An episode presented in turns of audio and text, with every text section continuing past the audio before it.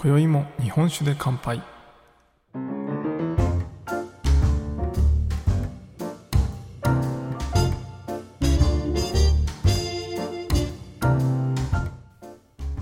岡の聞き酒師こと杉玉がお送りする酒林ラジオこの番組では毎回ちょっとだけ日本酒の楽しみ方や銘柄をご紹介しながら日本酒の美味しく楽しい入り口へご案内するための情報をお届けしております。今回のテーマはうまいとかける杉玉日本酒とトマトのペアリングということで昨日行ったイベントについて少し皆さんにお話ししたいと思います。今夜も最後までお付き合いください。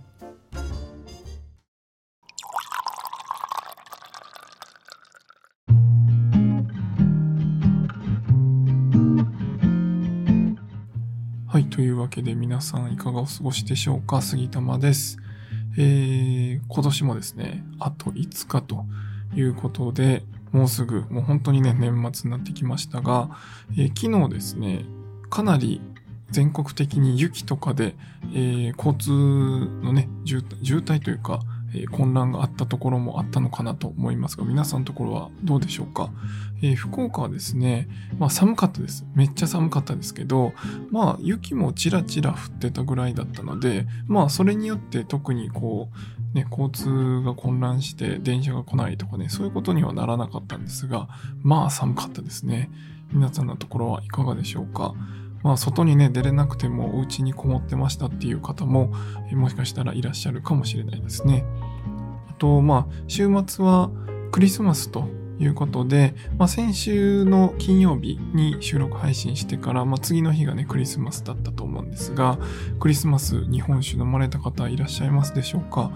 僕もね、もうクリスマスは、えー、日本酒を飲んで過ごしたというところで、まあワインとかも全然飲んでないですね。本当日本酒だけ、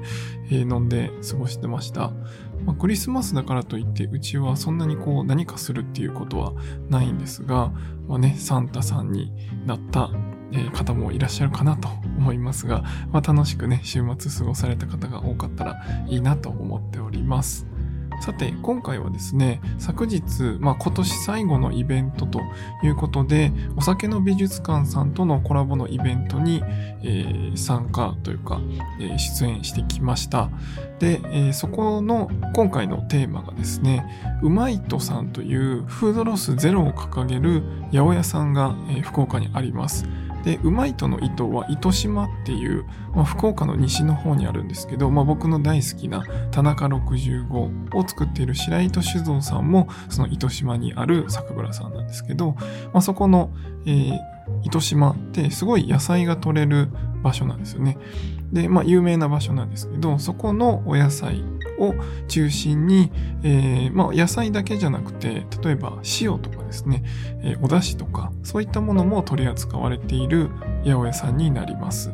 で、まあ、ここのですね、まあ、フードロスゼロっていうのを掲げていらっしゃるんですけど、まあ、昨日、あの、おつまみとして一つ一品ね、えお惣菜出してもらったのは、大根の葉っぱを使ったおひたしですね。これめちゃめちゃ美味しかった。あの、まあ、メインのイベントとしては、トマトと日本酒のペアリング、まあ、トマトの食べ比べと日本酒の飲み比べだったんですけど、まあ、それと一緒に、まあ、フードロスゼロってどういうことかっていうところの、まあ、あの、おつまみとして、その大根の葉っぱのおつまみが出てきたんですけど、まあこれがね、ほんとちょびちょび食べながら日本酒が進むような、そういったこう和風のね、本当に美味しい、えー、おひたしでした。で、まあ、こういうふうにね、え、お野菜を、大根の葉っぱって普段こう使われないかったり、あとはすぐ結構黄色くなっちゃって枯れちゃうらしいんですよね。で、それを、まあ、枯れる前にできるだけこう取って、で、それを食べれるように調理して出されるというふうにして、まあ、フードロスですね、まあ、捨てる部分をゼロにするっていうのを目標に掲げられている八百屋さんです。まあ、あの、薬院駅ですね、福岡の薬院駅からすぐ徒歩5分ぐらいのところに三角市場っていうのがあるんですけど、そこの道路沿いにある八百屋さんになりますので、気になる方はね、ぜひ行ってもらえればなと思います。で、この、えー、うまいとさんと杉玉のコラボということで、そのうまいとさんが取り扱われているトマトと日本酒を合わせようということで、トマトもですね、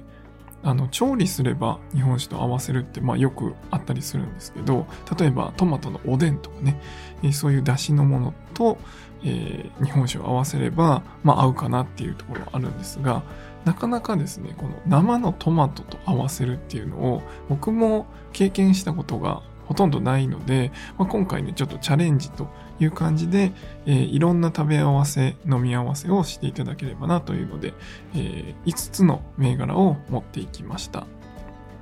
で、まずですね、えー、トマトの説明というか、うまいとさんで取り扱われているトマトが、え8種類全部であります。で、トマトね、プチトマトなんですけど、本当にね、もう奥が深い。本当に酸味が強いものから、もう甘くて酸味がほとんどないような、本当にこうフルーツみたいな、そういったトマトまで本当に幅広いんですよね。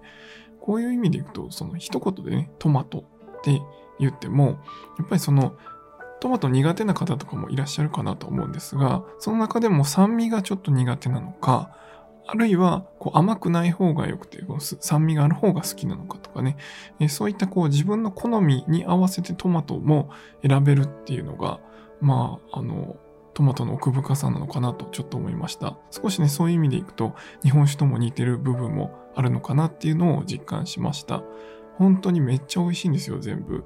まあ僕はね、もともとトマト別に嫌いとかではないんですけど、本当に酸味系のものから甘甘いもので、まあザ・トマトみたいなね、本当に酸味と甘みのバランスがいいような、そういうこう、普段よく食べるようなトマトみたいなものから、もう本当にいろんな品種によって全然味が違いました。で、今回はそういうトマトの奥深さを知っていただきつつ、それに日本酒を合わせるっていうことで、5種類選んでいったんですけど、まあ結構ね、悩みました。で、えー、その5種類何かをご紹介すると、まずはですね、酸味系で合わせようと思って、えー、選んだのが2種類ですね。で、これが、八海山の泡白麹っていうスパークリングの日本酒になります。結構ね、1本5000円ぐらいするのかな、4、5瓶で。あの、割とお高い銘柄ではあるんですが、もうね、これ本当に白麹を使ってて、レモンの爽やかさ、クエン酸の爽やかさですね、があるので、もう日本酒なんですけど、めちゃめちゃ飲みやすいんですよね。なんで、まあ、スパークリングワインとかね、飲まれる方もいらっしゃるかもしれないんですが、ぜひね、その代わりに、この日本酒の、えー、破壊山のスパークリング日本酒とかも飲んでいただければなと思います。本当になんか他の日本酒、スパークリング日本酒に比べて、もうこれはね、ちょっと別格だなと個人的には思っているんですけど、まあ価格的にもね、ちょっとお高いので、本当にお祝いの時とか、こういうイベントの時の乾杯のお酒にすごいいいかなと思います。で、これとね、トマト合わせると、やっぱりね、意外と、意外とっていうか、その野菜と日本酒っていうのもいけるんだなって思いました。まあ、やっぱり酸味系は酸味系に合わせるっていうことで選んだんですけど、まあ、このね、えー、破壊さんの泡のこうちょっとレモンっぽい酸っぱさと、えー、トマトの、まあ、しっかりした酸味のトマトであれば本当に美味しく食べれるなっていうのを昨日実感しました。でもう一つですね、酸味系で選んだのが、与右衛門宮山錦ですね。えー、こちらは岩手県の、えー、酒蔵さんの銘柄になるんですけど、この与右衛門もですね、割と酸味がパキッとあるような銘柄です。ただ先の八海山に比べればもう少し日本酒感はあるかなというところで、まあ、酸味系って言っても、えー、昨日出たトマトはですね、6段階ぐらい、まあ、酸味から甘みまであったので、まあ、その真ん中ぐらいですね、の、えー、酸味のものと合わせていただければなと思って、この与右衛門の宮山錦赤いラベルのやつですね、それを選びました。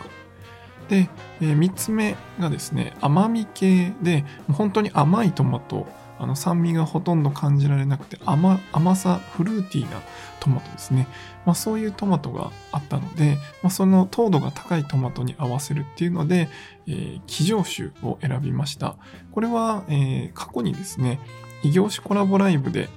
取り扱った銘柄でもあるんですが、極光の100という銘柄ですね。こちら、騎乗種になります。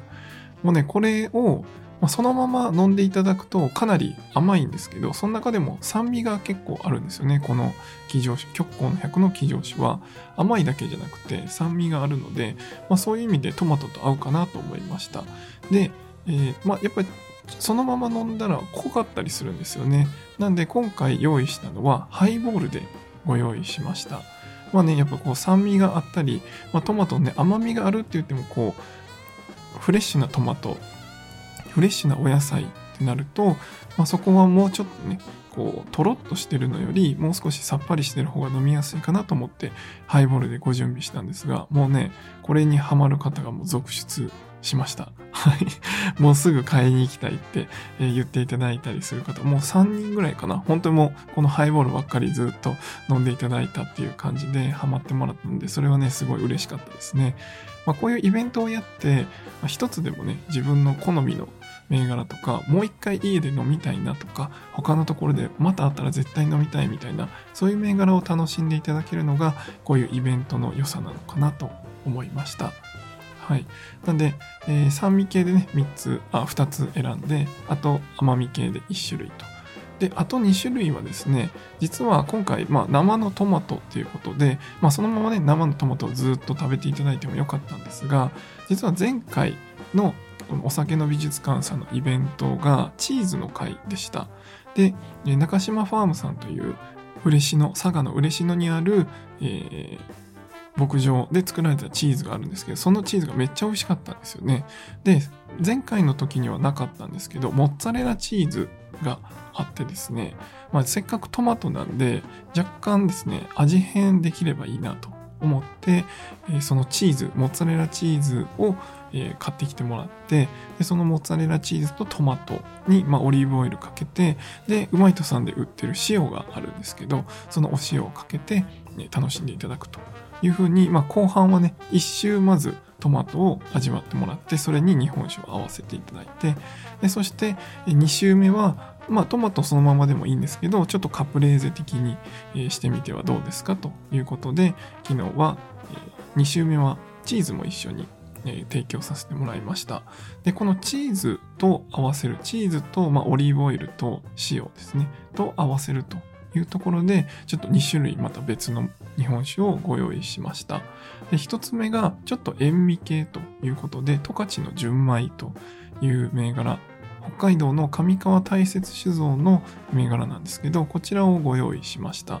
まあね、ちょっとこう、ヨーグルトっぽいその乳酸系の雰囲気もありつつ、ちょっと塩味を感じたりするんですよね。なんでこの十勝をちょっとその塩味系、お塩と合わせたりするのにいいかなと思ってご用意しました。これもね、本当に美味しいので、ぜひ一度飲んでみていただければなと思います。十勝の純米だけじゃなくて他の銘柄もあるんですけど、まあ、今回はね、ちょっとその塩味とかを強めに、出ればいいなというので、純米酒を選びました。で、最後、もう一本ですね。こちらは濁り系のお酒を選びました。えー、菊姫の濁り酒ですね。これを、まあそのままもちょっとね、味見していただいたんですが、これを、これもハイボールで、えー、ご準備させてもらいました。で、まあハイボールにすることで、この濁り酒ですね、菊姫の濁り酒って本当にもろもろなんですね。半分ぐらい濁り、折りが入ってんじゃないかな。まあ、それぐらいすごい折りがもろもろに入ってる銘柄になるので、まあ、そのまま食べるとですね、結構口の中もろもろするんですよね。で、それと、まあ、フレッシュなトマトとフレッシュなモッツァレラチーズに合わせてもいいんですけど、ちょっとなんか、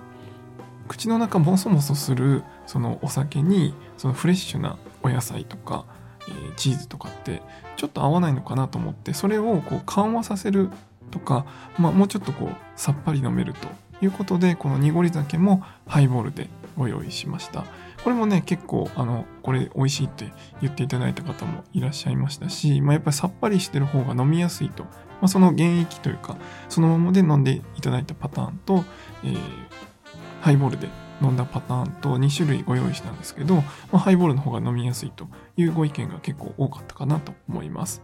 まあね、この辺はあの人の好みになりますので、実際この濁り酒は、え、ハイボールじゃない方が好きだという方もいらっしゃったんですが、まあ、この辺りはね、もう実験だし、自分のこう味覚とか美味しいと思う飲み方にしていただければいいかなと思うので、そこはもうご自身に合わせてですね、えー、飲んでいただければなと思ってます。というわけで、まあ、酸味系、甘み系で塩味系と、え、濁り系ということで、合計5本の日本酒をご用意しました。